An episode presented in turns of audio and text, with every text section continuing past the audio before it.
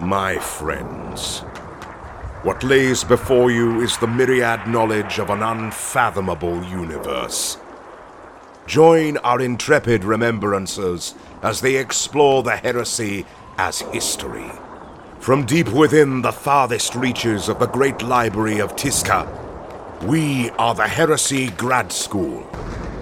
So said the War Master in his wisdom.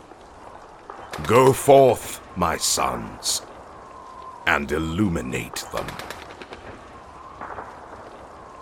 Hey everybody, welcome back to a extra special episode of Heresy Grad School where we have a very special guest.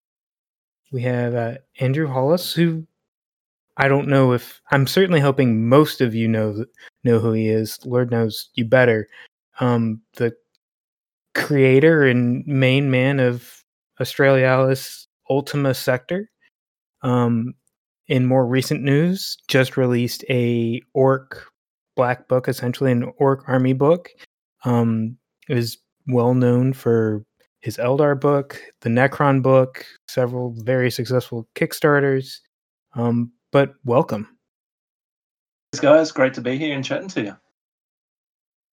Um, trying to think. I don't think we have any housekeeping right now. Dave, can you anything on your uh, end? No, this is uh, this is going to be a good little sort of, I guess, intermission between um, Xana, right? So we did the Xana incursion, and that was a multi-part deep dive into uh, uh, sort of that lore, and and then you know we're sort of putting our notes together for the Scouring of Nostramo, and that'll be the the next multi-part series. But uh, this will be a good segue um, between those two very interesting sort of uh, in you know they're they're sort of both I think um, part of the lore that doesn't get explored a lot, which is great because Andrew, I feel like that's also what you do um, is explore some of the lore that just doesn't kind of get the the love that it needs. Yeah, for sure.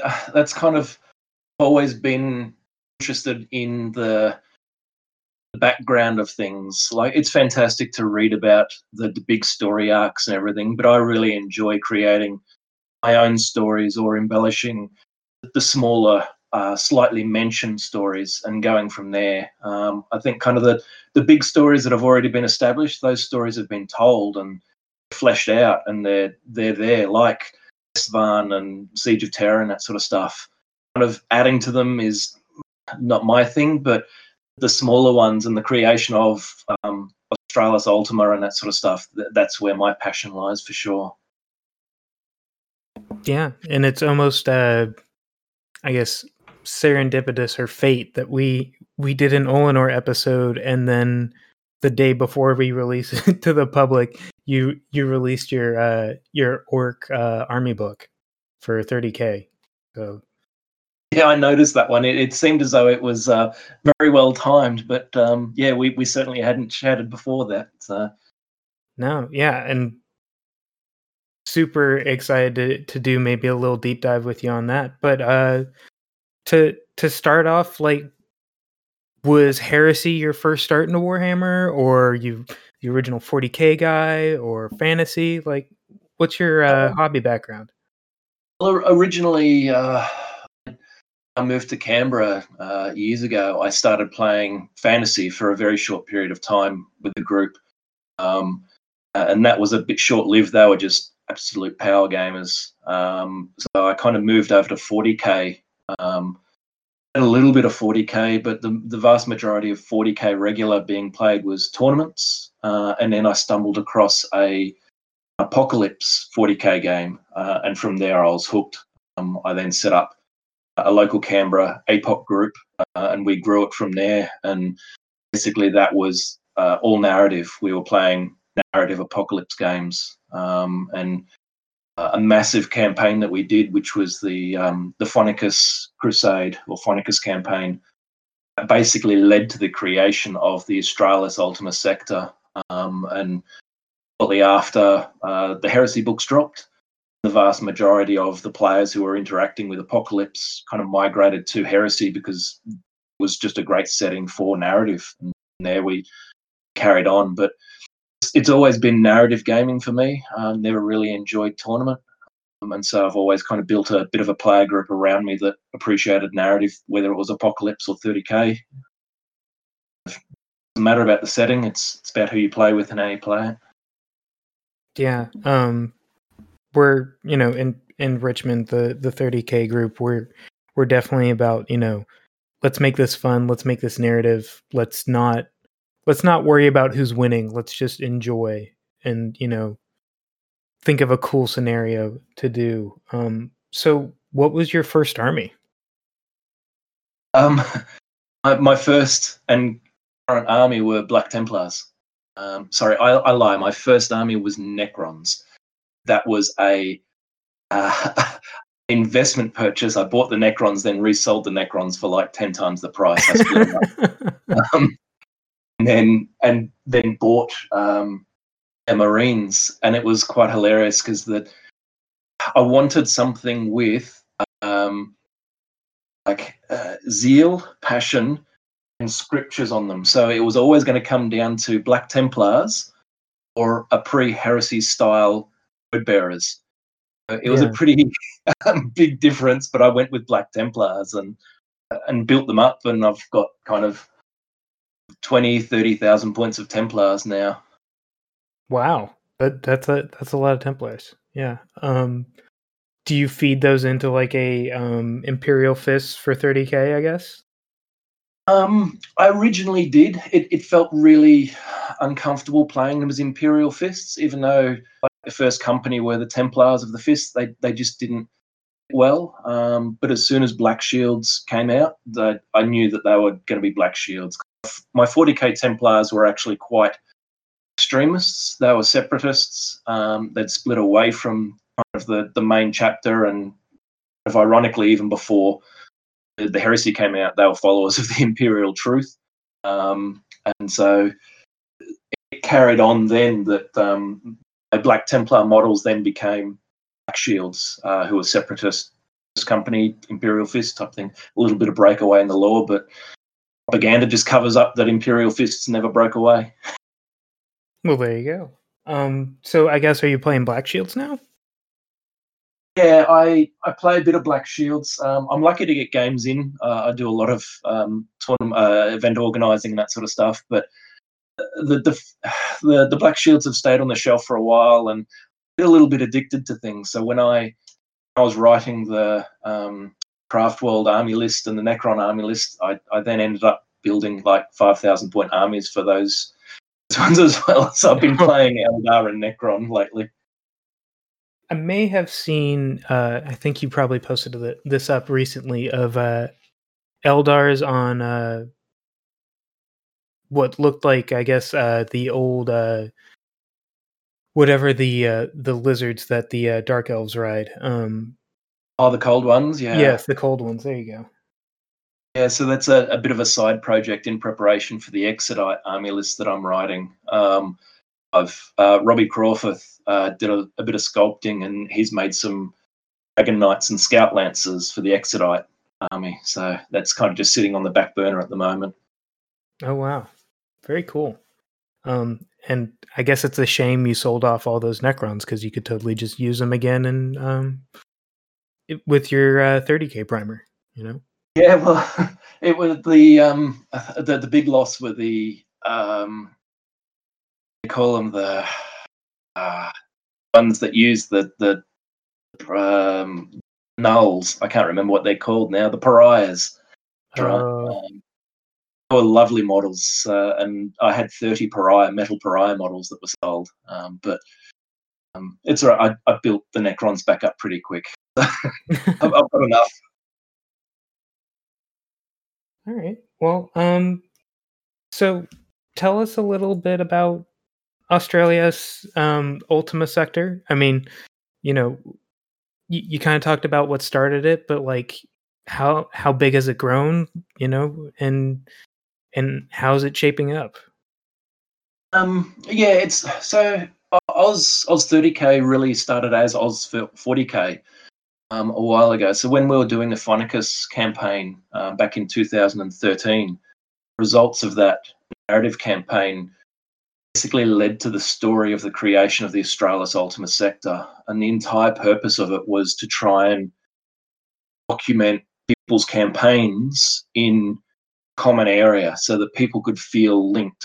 So there, there were lots of people running campaigns and a few people doing narrative campaigns and that sort of stuff. But what our aim was was to give a single area that was outside of all of the existing fluff so that people had freedom to create their own stories do it in a community so that they could link into other people's stories so that it felt to the systems. Um, they could refer to other campaigns that were taking place in the same sector and that sort of stuff.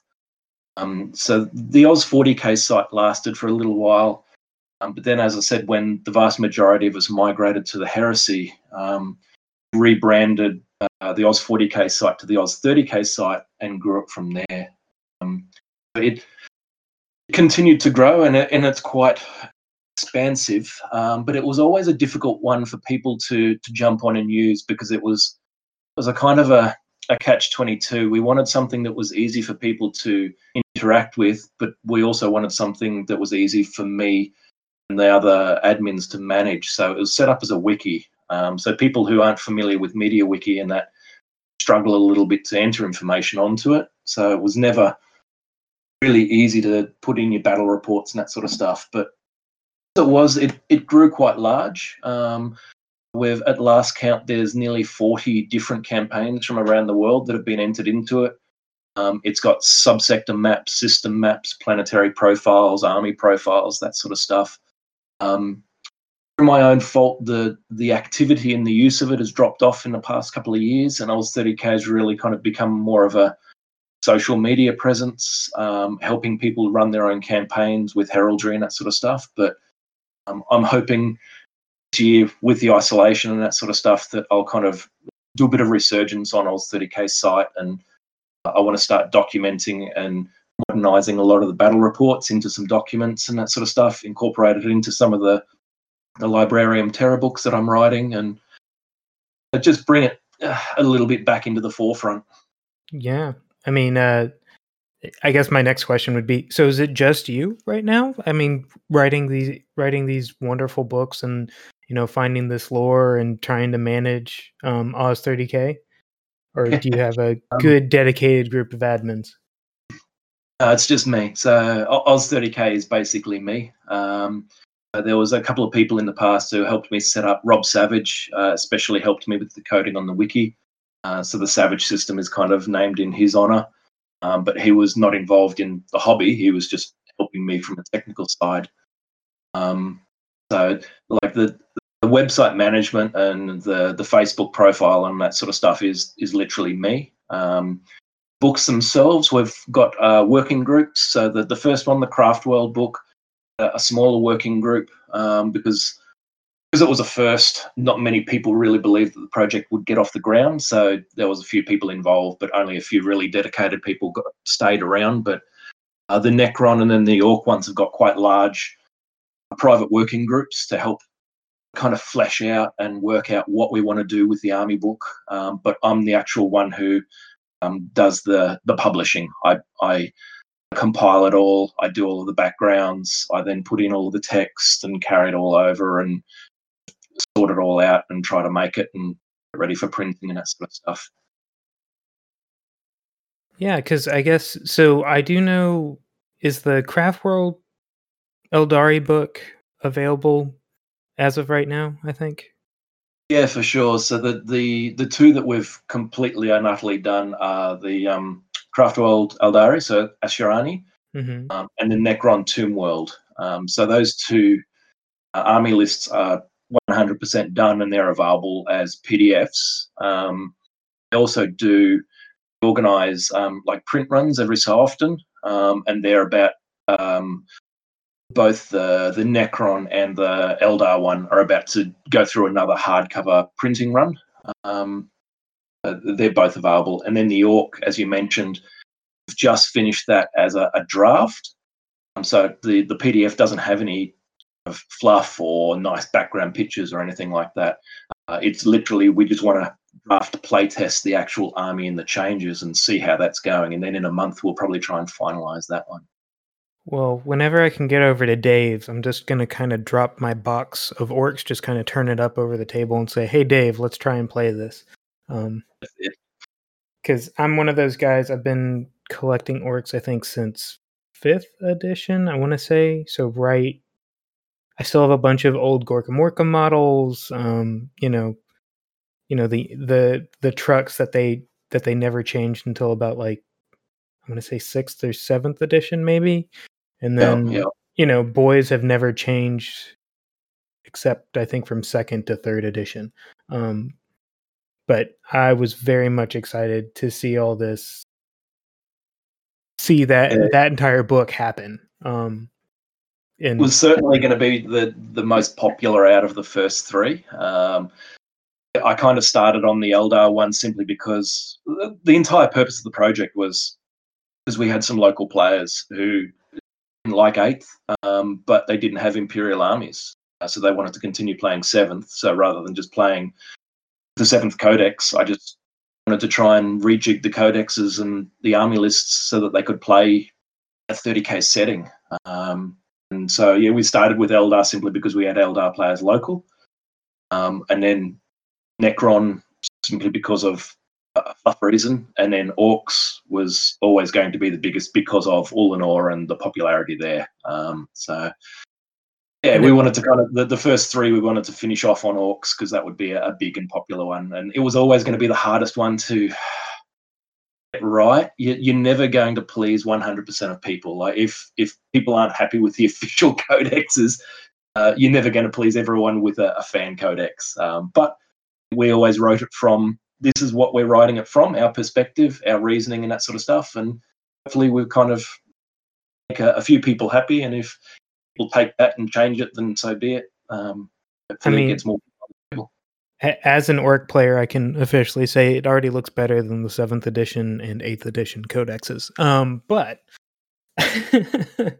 um, I do like you're you're definitely gonna get some of those people who are like, oh well, Ullanor finished off the Great Crusade and like that's the end of the orcs, even though you know the White Scars are fighting them off during the heresy and that kind of stuff. But really, orcs don't count. But you know, orcs are all over the place.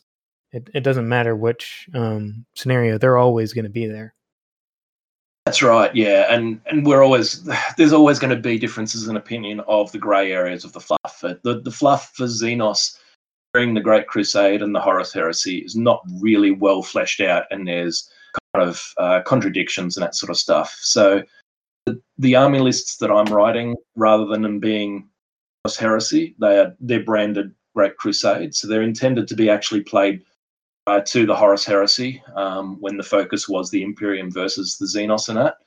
Um, there's certainly no reason why they can't fit in Horus Heresy timeline as well. Uh, it's just obviously the focus of that gaming setting is the Civil War. Um, certainly nothing to say that because the Civil War happened that the Xenos were no longer being attacked or attacking, but to try and avoid continual um, argument on the internet and that sort of stuff, Xenos weren't involved in the Horus Heresy, we, we say, yeah, well, these army lists are for the Great Crusade, not the Horus Heresy. yeah, and, and that makes sense. Um, so I guess uh, I do want to ask you a couple questions about the orcs, and then I think Dave has has a all sorts of questions. Um, but so what was so definitely the Great Crusade. Um, so what was your or what lore are you pulling from i guess when you're when you're working on the orc uh, book?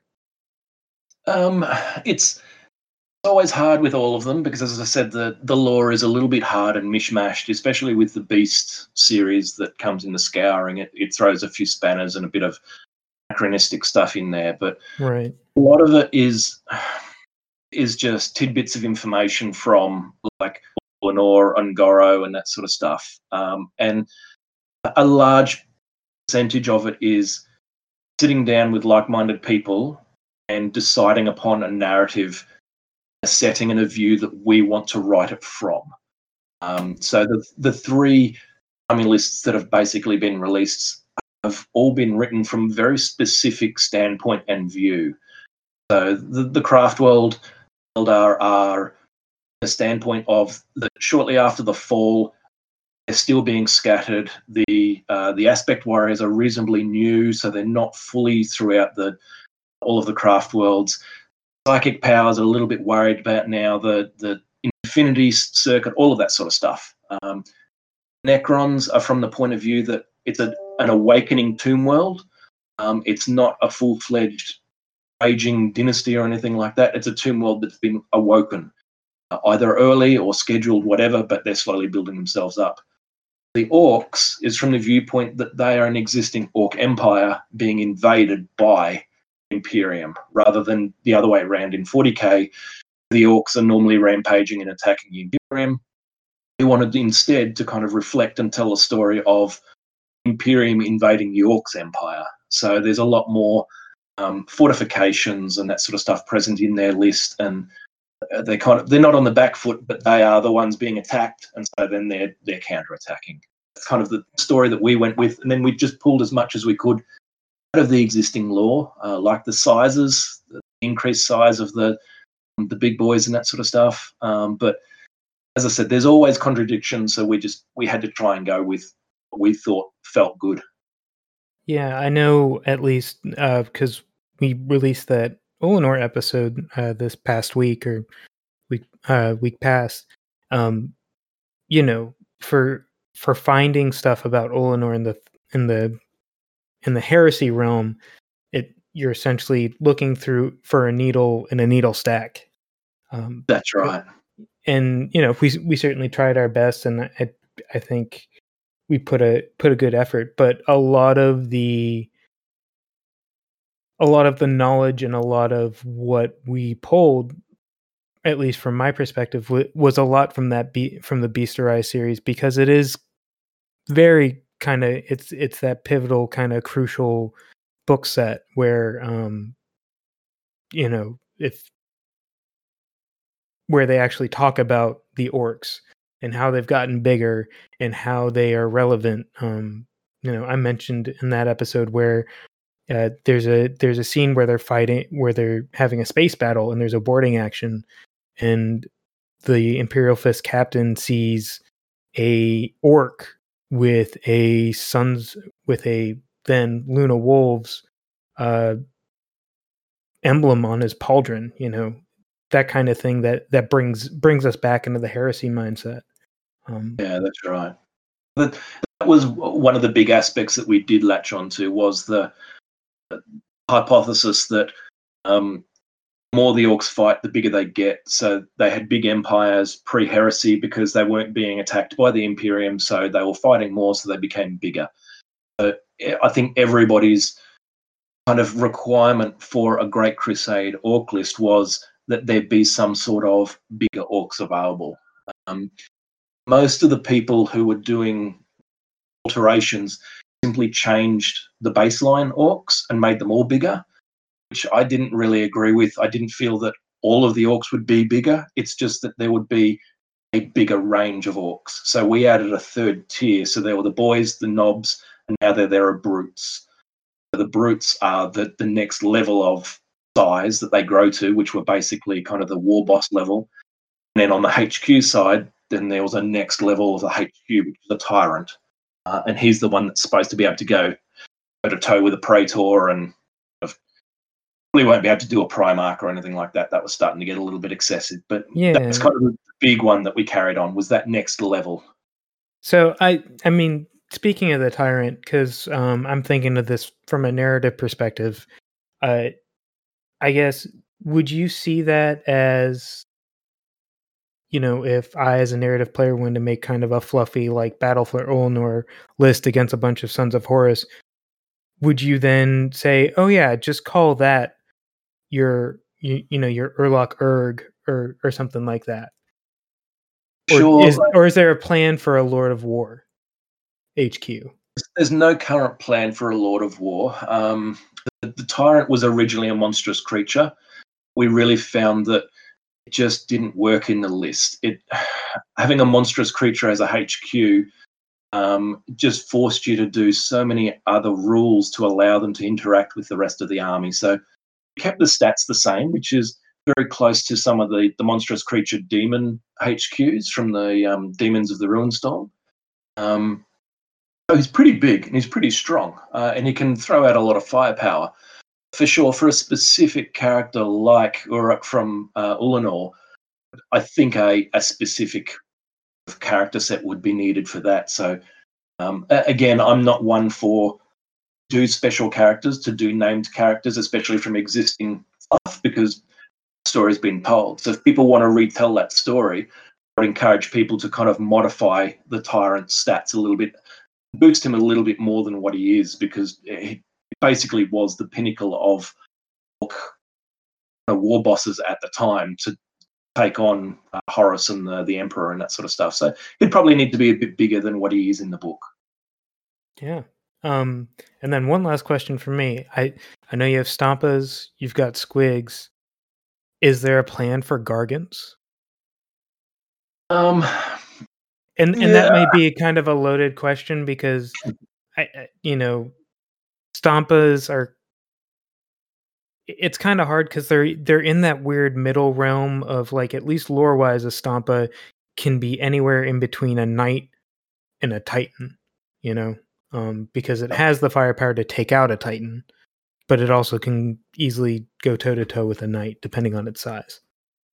Yeah certainly like um it's uh, there's i've got a profile that i'm playing around with. There's a couple of small things that I've still got offline from that document. One of them is the Gargant. Um, and it's really hard because it's something that hasn't really been done outside of Epic very much. Uh, like I, I, try to carry over as many of the existing units as possible. Um, and I think during playtesting, uh, we've got a couple of groups doing some really big playtesting, like they're doing APOC level playtesting.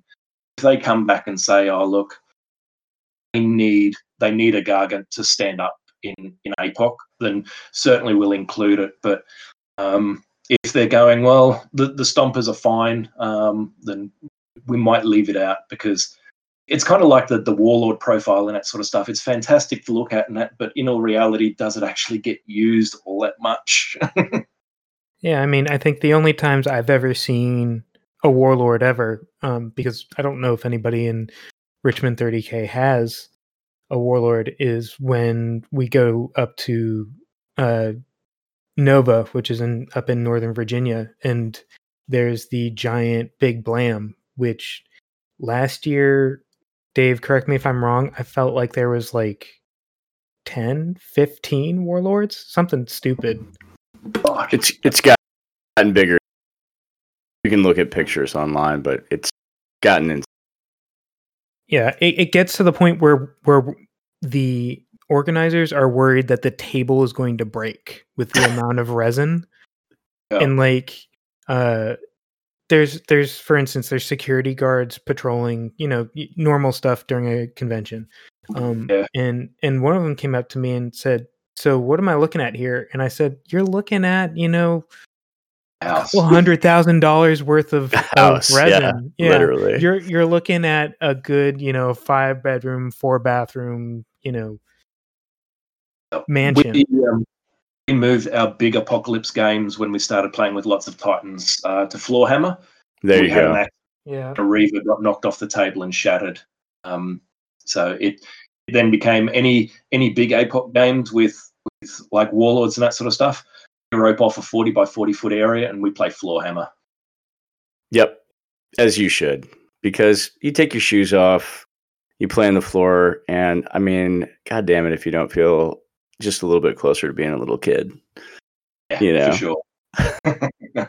floor hammer with titans and vehicles, no infantry, because uh, you don't want to step on people's infantry. Uh, you just play with the big things. Uh, put flyers on like one meter stands, fly around and make all of the um, whooshing sounds and have at it. yeah, yeah, that's the dream, man.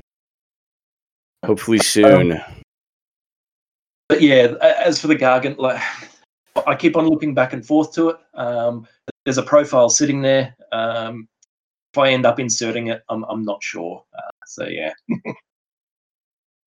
yeah, because I know.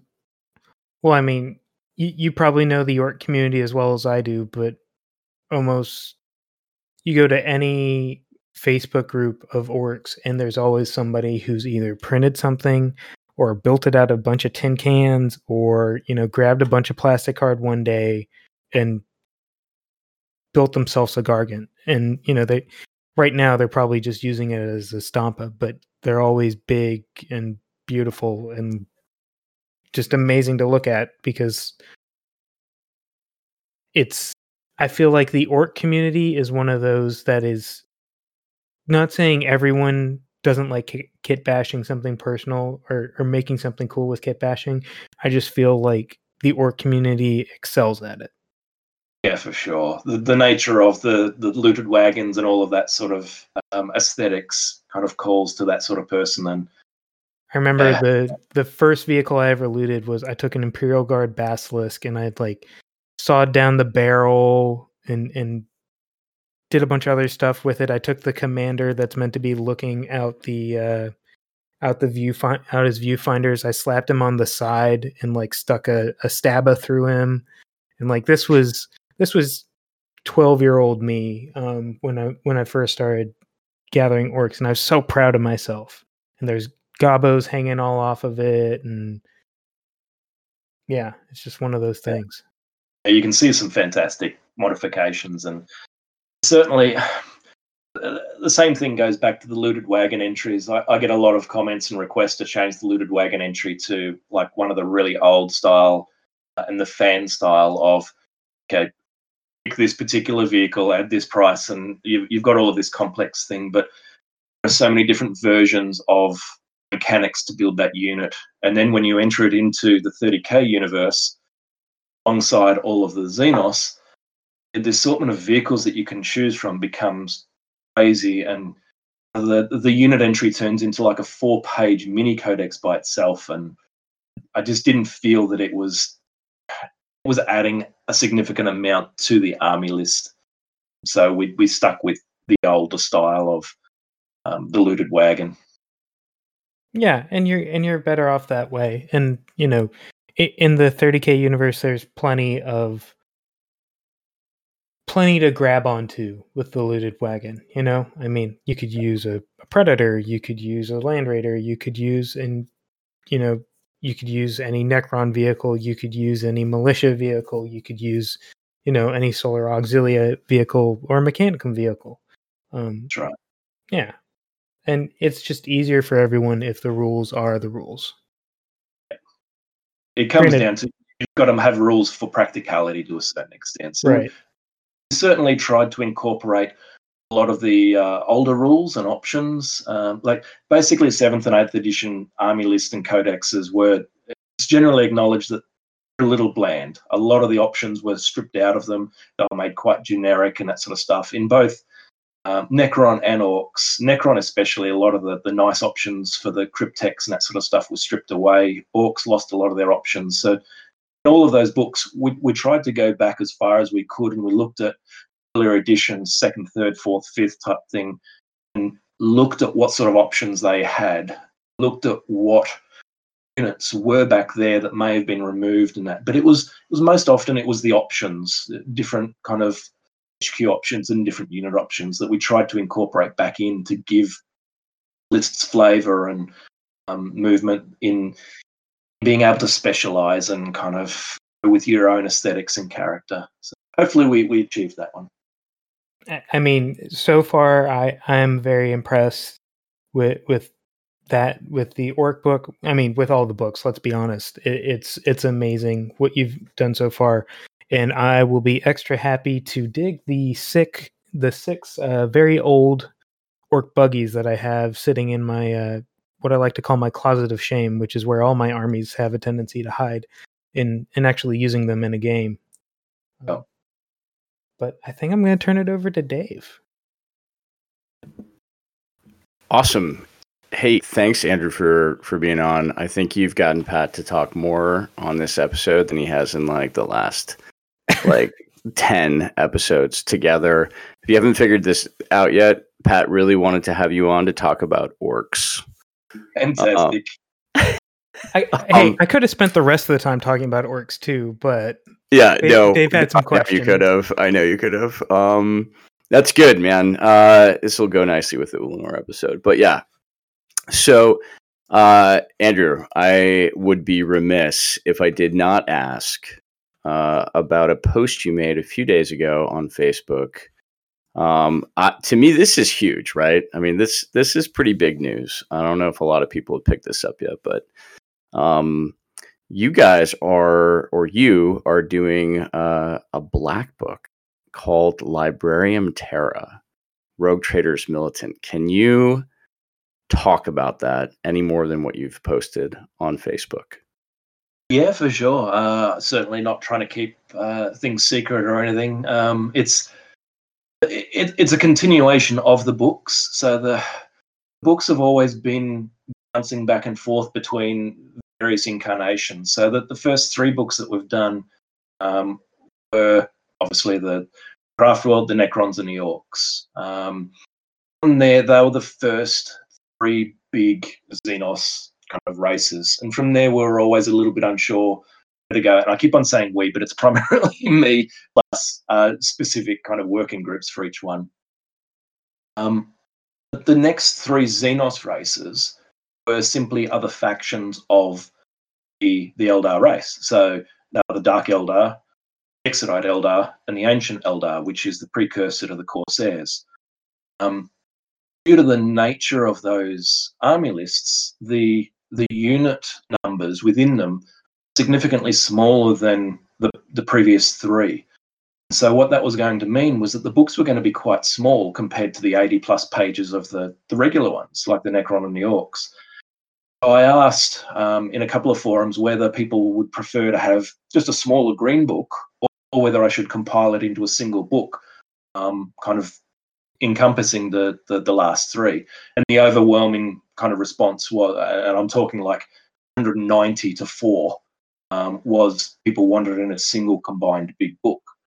Um, uh, the, the moment we kind of start looking at that big book, other options open up, and I thought, well, start making it a little bit more fancy with black cloth cover and and that sort of stuff. So moving forward into that direction where the, the books moving forward from the orcs will become what's called a series that I'm going to do Librarium Terra.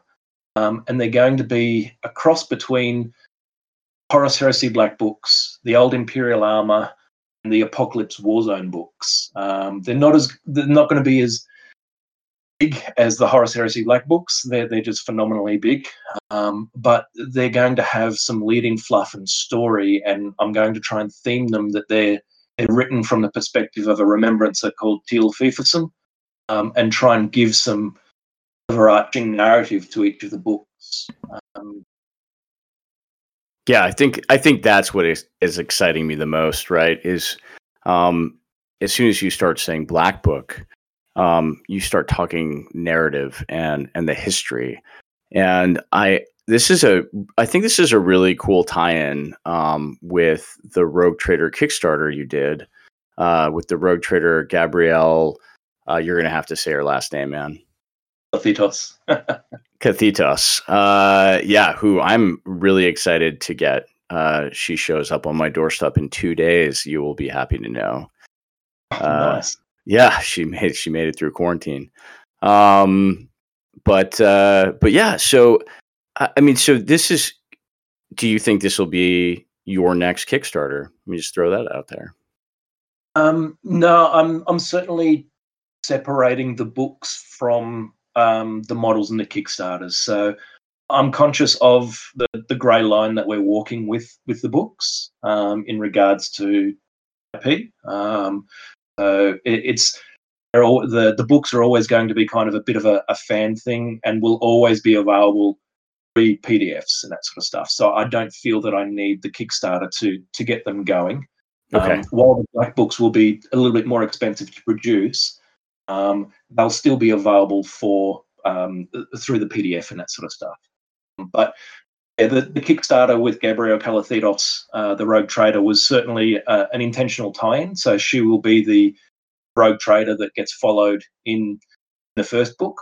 Um, the first book will actually be about the creation of the Calathidos dynasty, um, the first few uh, campaigns, and then her going out uh, into the, the fringe and actually witnessing um, an Eldar invasion of a Necron tomb world and getting involved in that, and that's how she starts getting involved in the Xenos and that sort of stuff. Um, so that that'll be the the narrative and the fluff, and we'll try and do some maps and some pictures and uh, that sort of stuff to try and uh, build the the atmosphere, uh, and then the actual kind of uh, game content will be a Rogue Trader um, mini list. Um, so you can actually play a Rogue Trader faction uh, an updated agents of the Australis Ultima sector. So we've got um, like nearly 30 new agents and fugitives. Uh, they're going to be a key component of the Rogue Trader army list. Going to be a Rogue Trader um, BFG fleet and a points of interest mechanic. Uh, oh, which the, sorry, the I, I, can hear I can hear Dave getting excited all Are you, the way from here. doing too much heavy breathing? Because if I am, I'll I'll mute my mic if it's getting distracting. so um I I do have a, a question about the Rogue Trader army list real quick. Um and I don't know if how far in development you guys are there or at all. Um but do you foresee like because rogue traders always have like this big, you know, for lack of a better term, command cadre kind of sort of situation where you've got your rogue trader, but then you have like they've got a headhunter, they've got a a, a recruit dude, or they have a psyker, and like it's just one posse that that goes on adventures. Do you oh. foresee oh. something like that happening? Sure. So the actual rogue trader list uh, and the agents is is ninety nine percent done. In fact, we had uh, a few people playtesting it at Act of Heresy earlier this year. Um, the the the entire mechanic around the rogue trader is you have the rogue trader, you have an advisor's cadre, you have command squad, uh, effectively a command squad. The advisors cadre are made up of agents and fugitives, depending on what writ you take. There's three different writs. The most extreme writ is that they're out on the fringe and they've nearly lost contact with the Imperium. And the most Imperium friendly writ is that there are no Xenos, so there's no fugitives.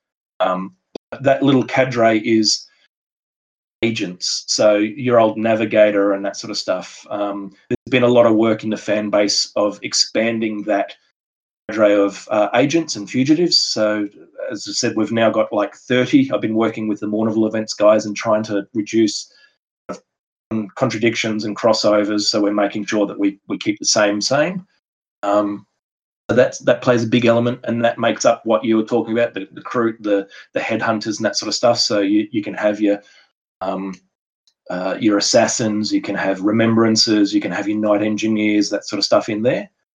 Your command squad is a fully customizable squad. So you can basically make them into anything you want. Um, they can be a motley crew. They can be a an elite um, Imperial Guard unit. They can be um, kind of cross genetic, whatever, or be their thing. And that's the entirety of the rogue trader. Then the other element is that the rogue trader has three allied slots. And so you can ally Astartes, a Mechanicum, and an Imperial Guard. Uh, or if you're one of the more extremist rogue traders, you can ally Imperial Guard, Eldar, and Orcs. Um, and there's all mechanics to help kind of uh, unify the group in the the uh, the allies matrix and all of that sort of stuff. But the big emphasis is rogue trader is the core of the army. Rogue traders are of singular and they rely on other seconded units and that sort of stuff. So the, the big emphasis is that if you're a rogue trader, they draw in allies from all of the different factions that they're interacting with.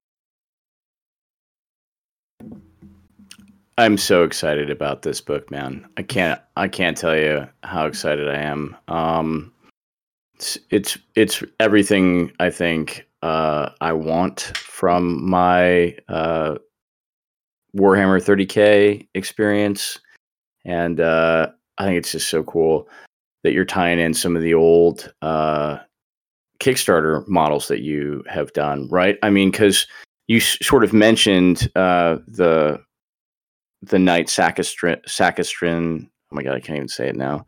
Um, Sacristan, right? And uh, I'm assuming that the uh, Questoris envoy will be in there as well, maybe as a potential uh, advisor. Yep. So nearly all of my Kickstarters, uh, besides the unarmored Marines, they're more kind of diorama and kind of objectives and that sort of stuff.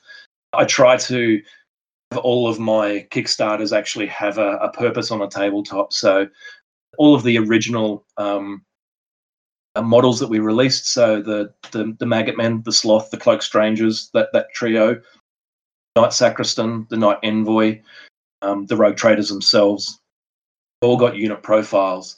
They've all got all agents or fugitives. So obviously the Slaugth are fugitives, which are effectively agents of the Xenos. Um, and uh, as I said, the, we've got nearly, I think, over 30 agents and fugitives now to kind of start drawing from. You've got your remembrancers, got uh, Adeptus uh, Arbites, um, roving Magistar. I can't remember what their, their formal name is, but basically the detective that goes out on his own um, you, you've got um, the equivalents of trader assassins. You've got the equivalents of Xenos assassins. Um, you've got uh, a Dark Eldar witch. So their use of psykers haven't fully kind of evaporated yet because the fall has only just happened. Um, but they're kind of not really welcome in in the Dark City anymore. So this big expanse of agents and fugitives, and that's where a lot of our um, model repertoire is coming from uh, and augmenting and that sort of stuff. So we, everything is really kind of tied into one another, and I there is a big overarching purpose and and direction that I'm trying to follow, uh, and it's to all trying to augment the, um, the the books that I'm doing and make it a little bit more of an encompassing experience for people. Man, I I, I love that um, so so much, and I can't wait to see what the next Kickstarter you guys do is going to be. I don't know if you have any plans for that, if it's too early to talk about that, but I mean, I'm I'm pumped. um, yeah, the, so the, we'll definitely be running annual Kickstarters, if not more. Um, so the annual Kickstarter is for the actual um, event model. Uh, so we do the annual event model. So this year, obviously, is the the Rogue Trader. Unfortunately, with all of the crisis and that sort of stuff, it's been put on the a bit of a dampener and production slowed down. But they are the the event exclusive models for people who want to be involved. Um, next year there will be so at the end of this year there will be another Kickstarter running for 2021 event model. Um, that particular model the design and the idea of that model was actually a prize at Act of Heresy, as was the Rogue Trader from this one and the Enslavers. Um, so I'm kind of working with the prize winner at the moment to determine what that model will be. So there'll definitely be a, another Kickstarter, and we've got quite a few other Kickstarters half baked and that sort of stuff starting to ready to go, like the Exodite models that we're looking at, um, the the the Sagittarian Terminator alternatives, um, um, a few other like ideas sitting there. So.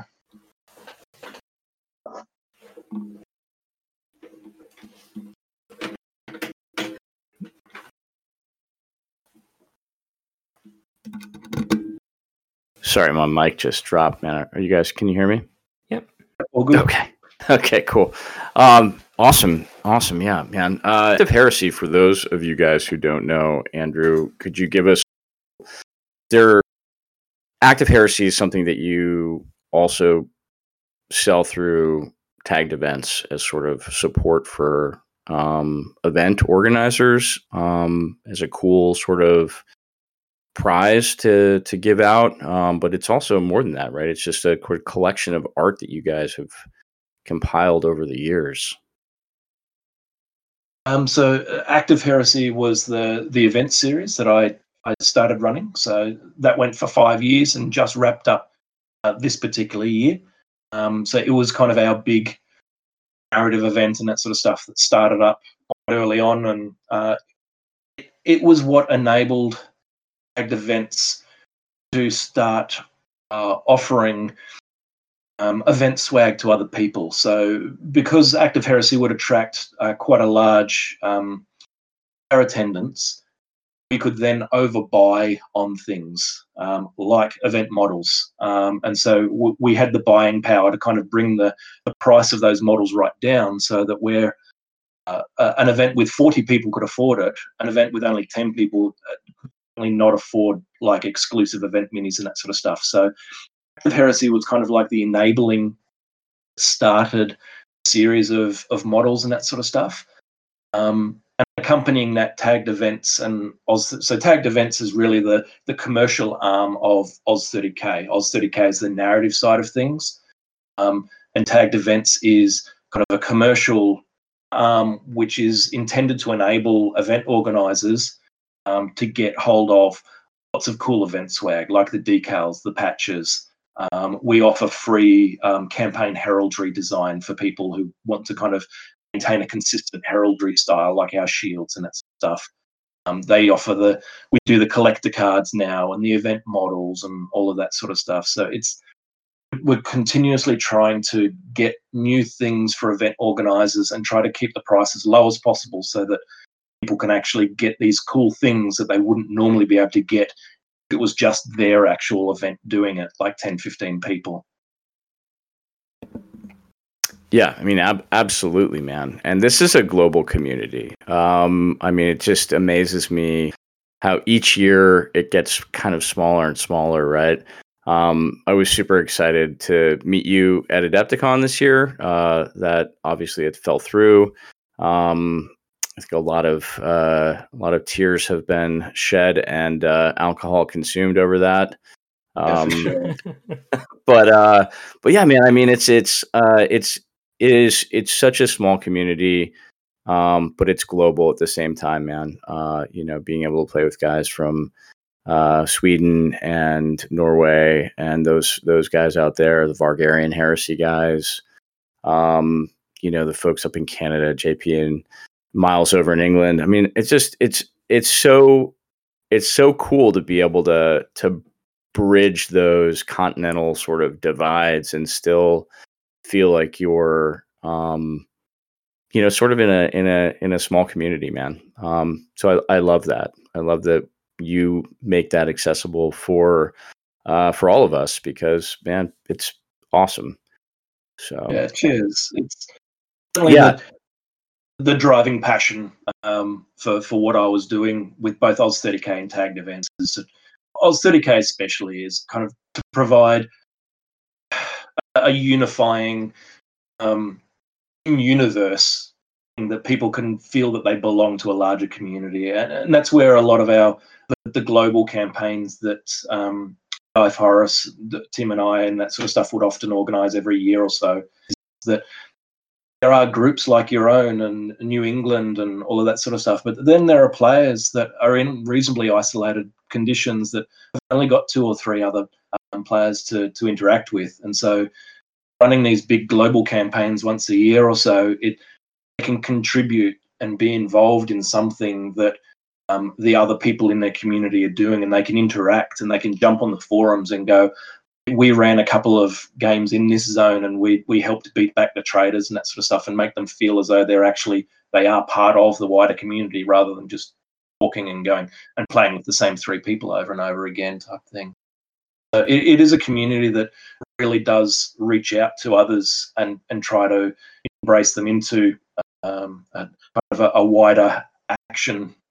It's good. It's something that we started getting with the apocalypse before apocalypse died off, uh, and it's really good to see that it reflected through to um, the Horus Heresy. Uh, it's it really shows the the embracing of the narrative and the the community side of it.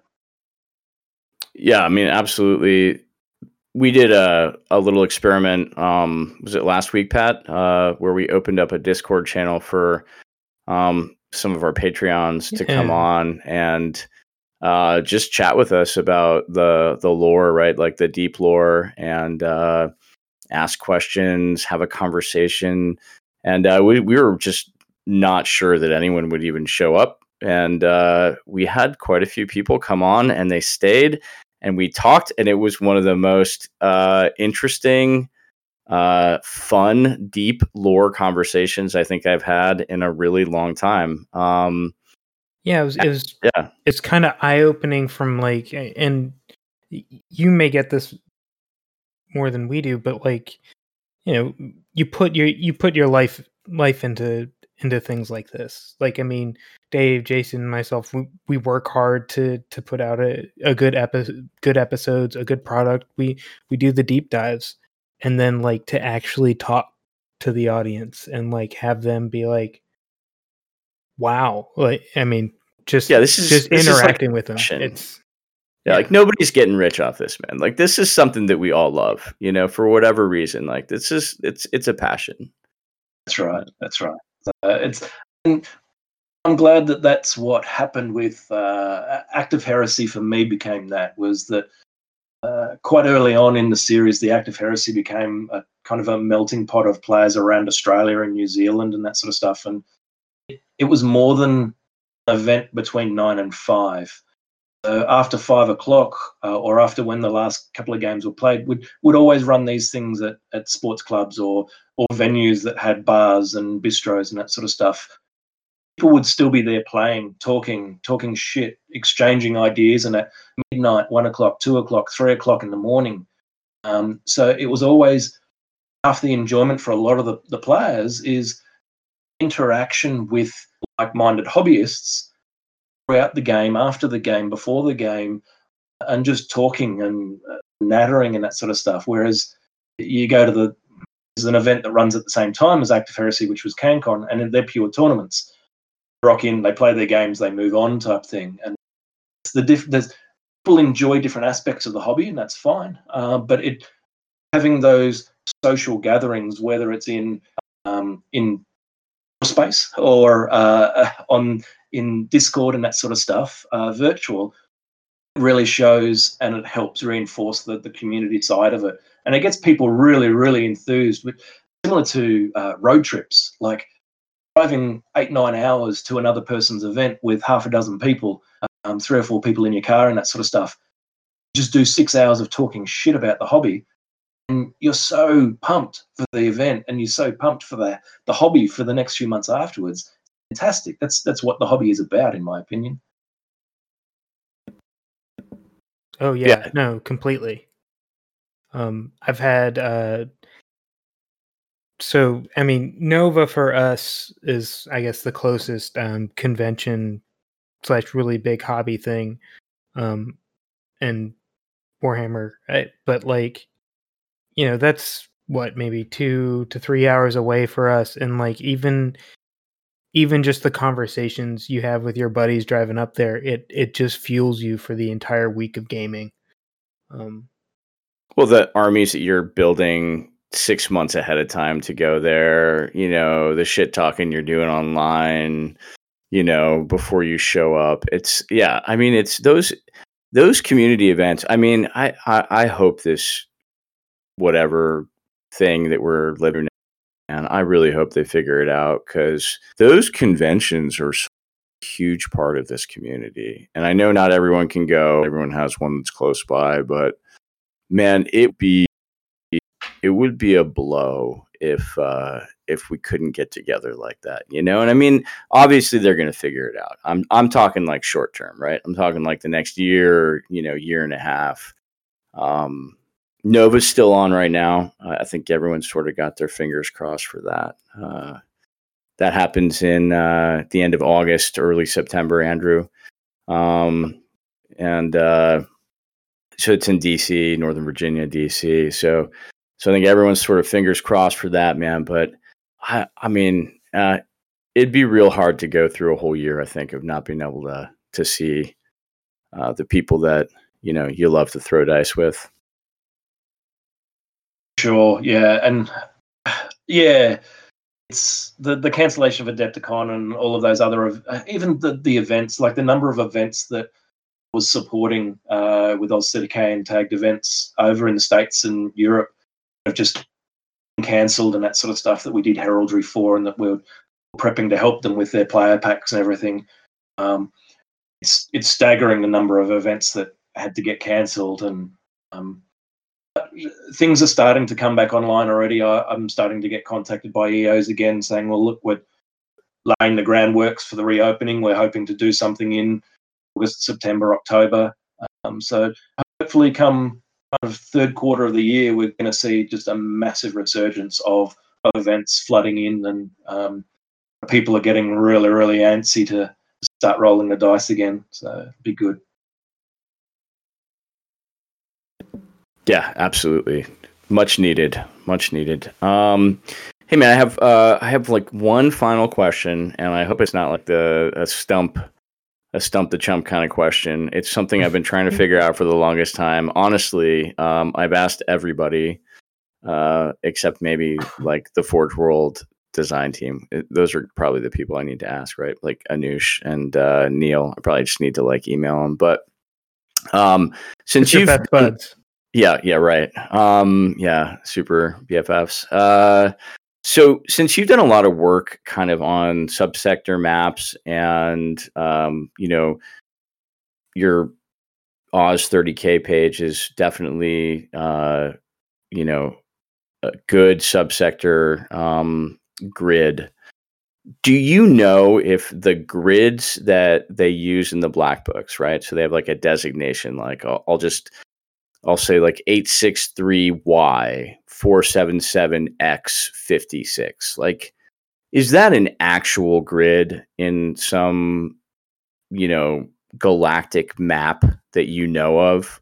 Because um, I feel like when I've done my research in the black books, like I've done, like they are consistent themselves, right? But I just can't figure out, like, where the hell those coordinates, those galactic coordinates, obviously three dimensional, right? It's not just an X, but it's the X, Y, Z.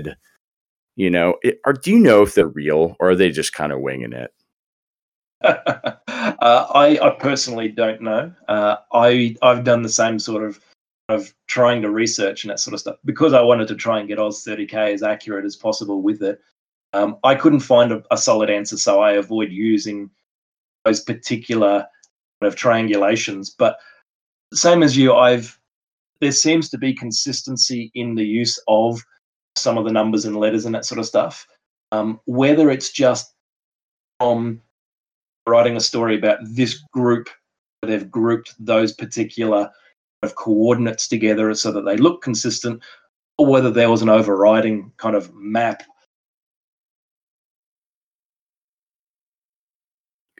Yeah, who knows? Here's my theory my theory yeah. is they've got some intern locked in the basement, some poor university who's like, who's like literally mapping all that stuff out, keeping it on a grid. You know, there were lots of lots of things that I know came out of Alan's Alan's mind that really isn't wasn't documented anywhere, and um, you can see the jarring a continuation of that uh, from kind of book seven onwards and that sort of stuff that it's it's going to be impossible to kind of seamlessly continue with with his vision because a lot of the vision was in his mind and that sort of stuff. So whether he had a, a theory and a method of doing that whether it was similar to how the, the worlds brought into compliance was using the the compliance fleet number and all of that sort of stuff i, I don't know but um, as long as there's not too many contradictions, have at it type thing. Yeah, that's right. I hadn't even thought of the compliance fleet. That's that's brilliant, man. Yeah, you're right. That could be that could be a designation in there. Um, Certainly wouldn't be a, a, an easy one to track, but that's the Imperium for you. Like, well, it takes them hundred years to respond to a, des- a distress call, so it's. Yeah, absolutely. I love it, man. I mean, I, half of you know half of it is in not knowing, right? Half of the the mystery and the mystique is in uh, is in not knowing and uh, sort of the un- unreliable narrator. Um, that's really cool, uh, Andrew. That's all the questions I've got, man. I really appreciate you coming on and and uh, sharing some time. Uh, I'll give it. I'll hand it back over to Pat uh, for anything else.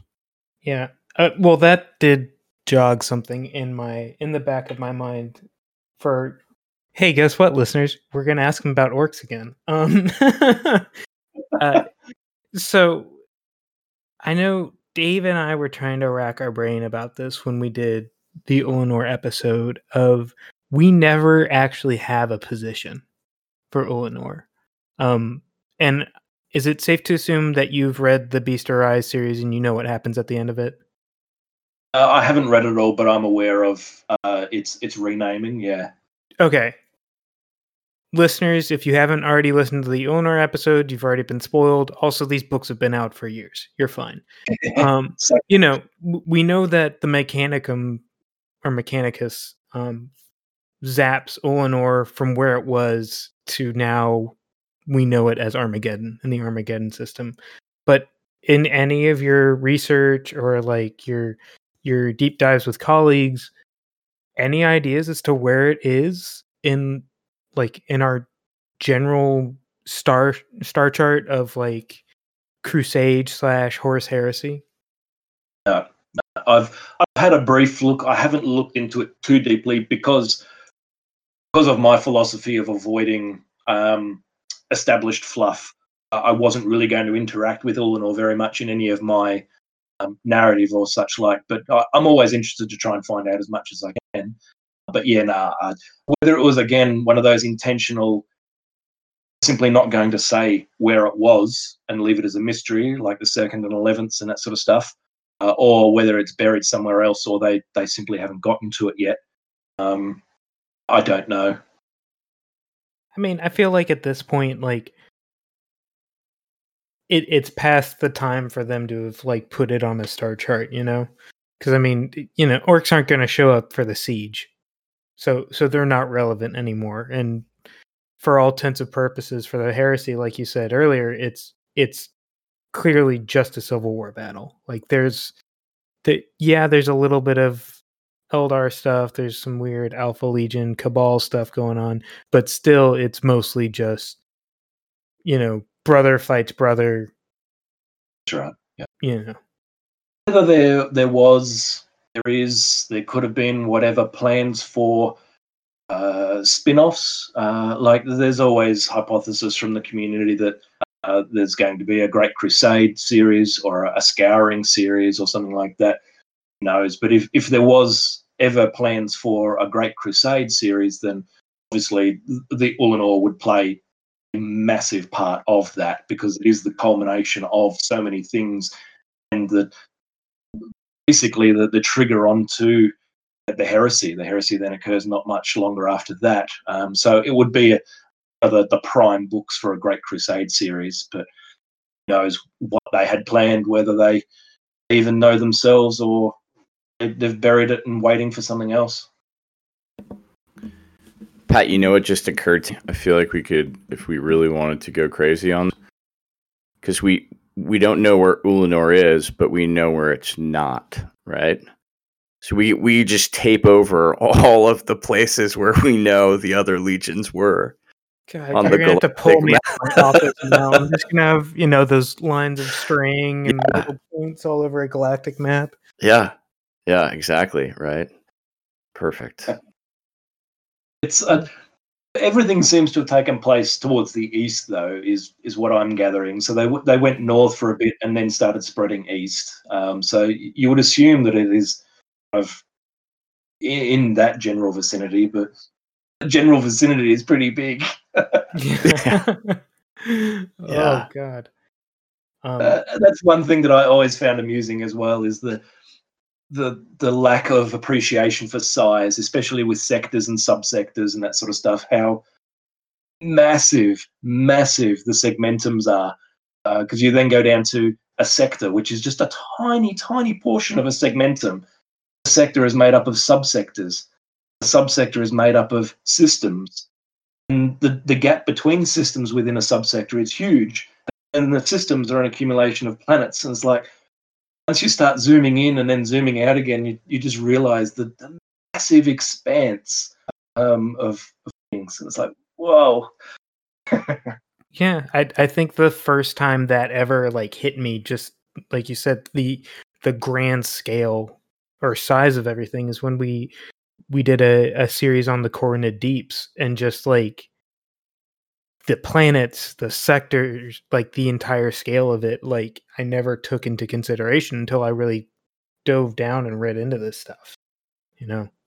I think I think my favorite way of anybody explaining it, right, of sort of the emperor's vision of explain like like uniting the galaxy and uniting humanity is in uh, the Emperor of Mankind or the Master of Mankind um, when the Emperor is sort of like explaining it to Ra uh, through that like uh, sort of like sight vision, right?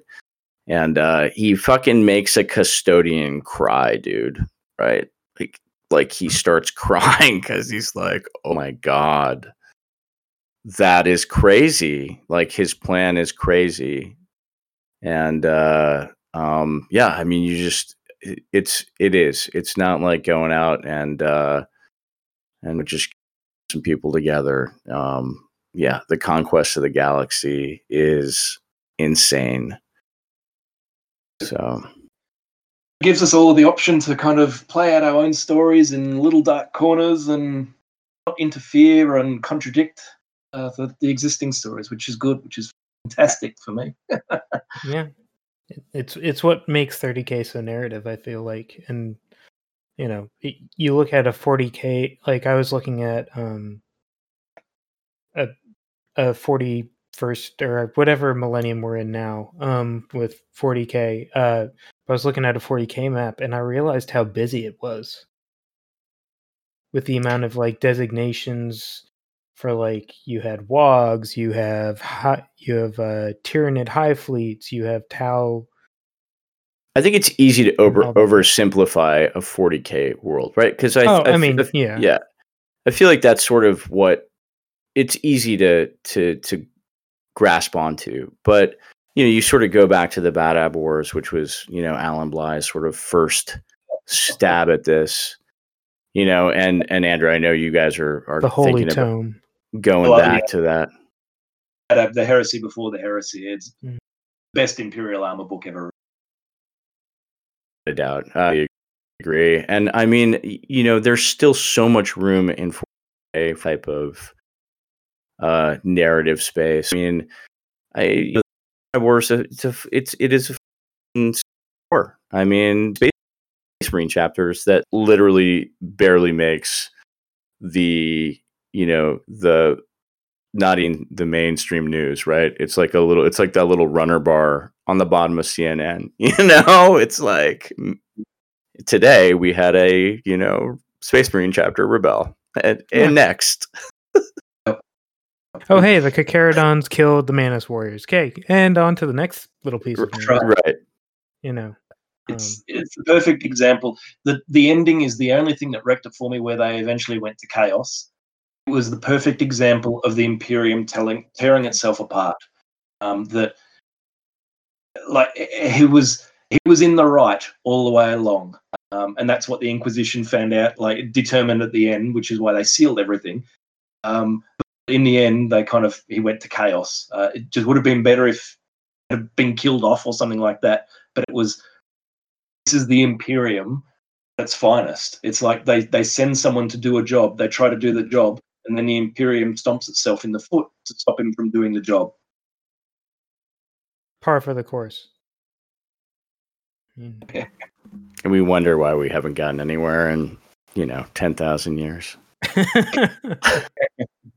Uh, but yeah, I, I love Badab, and that was that was one of the first kind of passions was was following the Badab War and that sort of stuff. So, what's your chapter? Uh, again, I, ne- I never deviated from the Black Templars. Um, I just liked reading them and kind of helping people run Badabs. Um, I did run Tyrant's Legion quite a lot with my Black Templars, which is they deviated into a little bit of better separatists. Um, I love the idea of kind of seconding Imperial Guard and basically making them your bitch and going, I'm taking control of you. You will die for me so that we can preserve the Astartes gene seed. Um, so whenever I played Badab, I, I always used the Tyrant's Legion list. Um, I never actually went for an actual chapter. Got a uh, Tyberos the Red Wake somewhere up in my closet right now. So, so Andrew, if you do revisit the Badab Wars, which is something I know you you said you would do um, eventually, time permitting, you know, what what does that look like? Is that in 40k or is that using seventh edition rules? What what is that? Oh yeah, it would. Uh, as much as a lot of people probably won't like it, it would probably be an eighth edition revisit. Um, so I know that there's a large um, swath of the community who who do enjoy eighth, um, and a lot of the Badab stuff hasn't been carried across. Uh, so I'm I'm I play seventh because Heresy is in seventh. Um, if Heresy was in eighth, I would play eighth. There, there's pros and cons with both rule set, and there's kind of no point in getting into those ones. But Badab was basically seventh, so there's not a whole lot to to bring Badab into seventh because it's already there. It just needs a little bit of fine tuning. Um, but um, the the intention of if we do get to the Badab revisitation, would be working with a group of friends who who are in eighth and trying to bring uh, the Badab across to the the eighth rule set and that sort of stuff. Um, whether it will still be the eighth rule set by then, chances are there could be a ninth rule set. I, I don't know, but um, it's it's a very long off project that hasn't been fleshed out very much. Really, the the next three black or the first three black books are the only ones that I've really spent any time on fleshing out.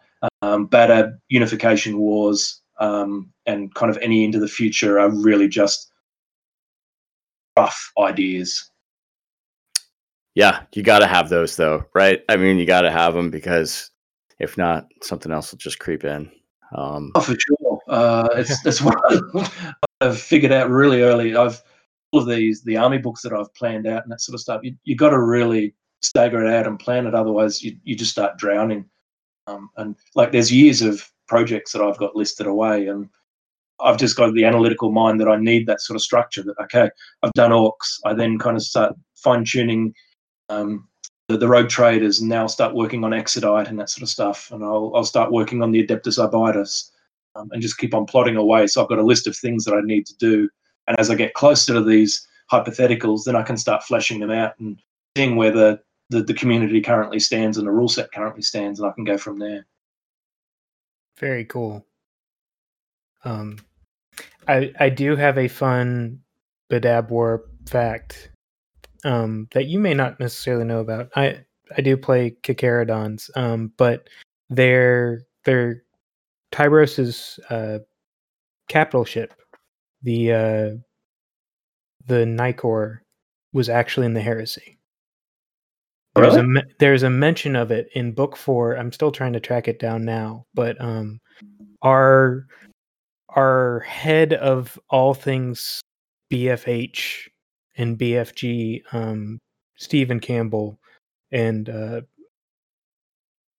Austin brought, and Austin. Um, yeah, sorry, Austin Hunt uh, brought it to my attention because because I've got um, it's mentioned in the uh, the Death Watch splat book of like of honor the chapter, um, and it's mentioned to be old old um like pre forty k, and like it's a design of Grand Cruiser that we just don't necessarily have rules for.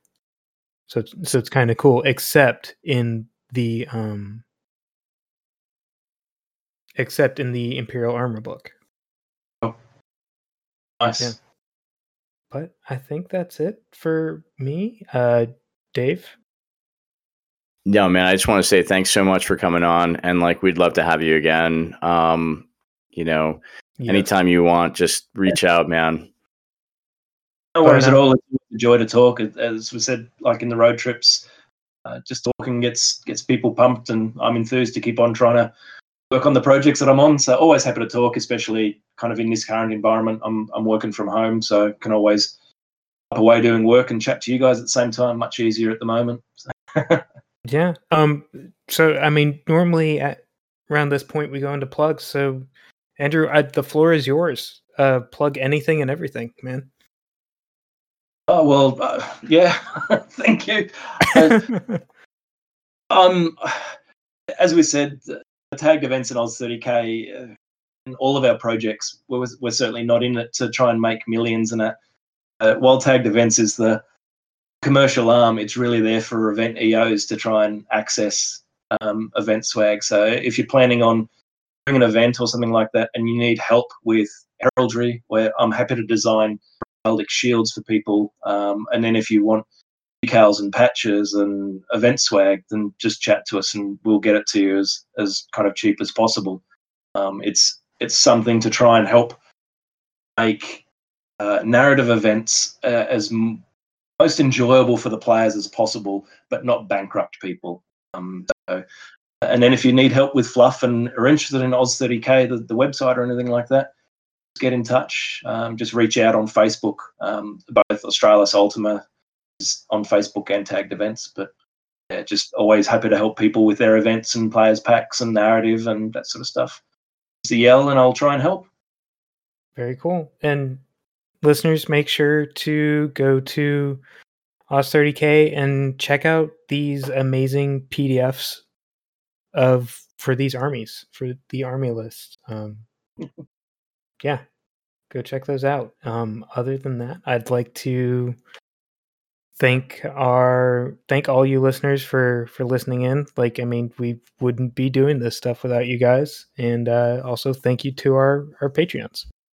So yeah, Dave. Nope. Thanks for listening, guys.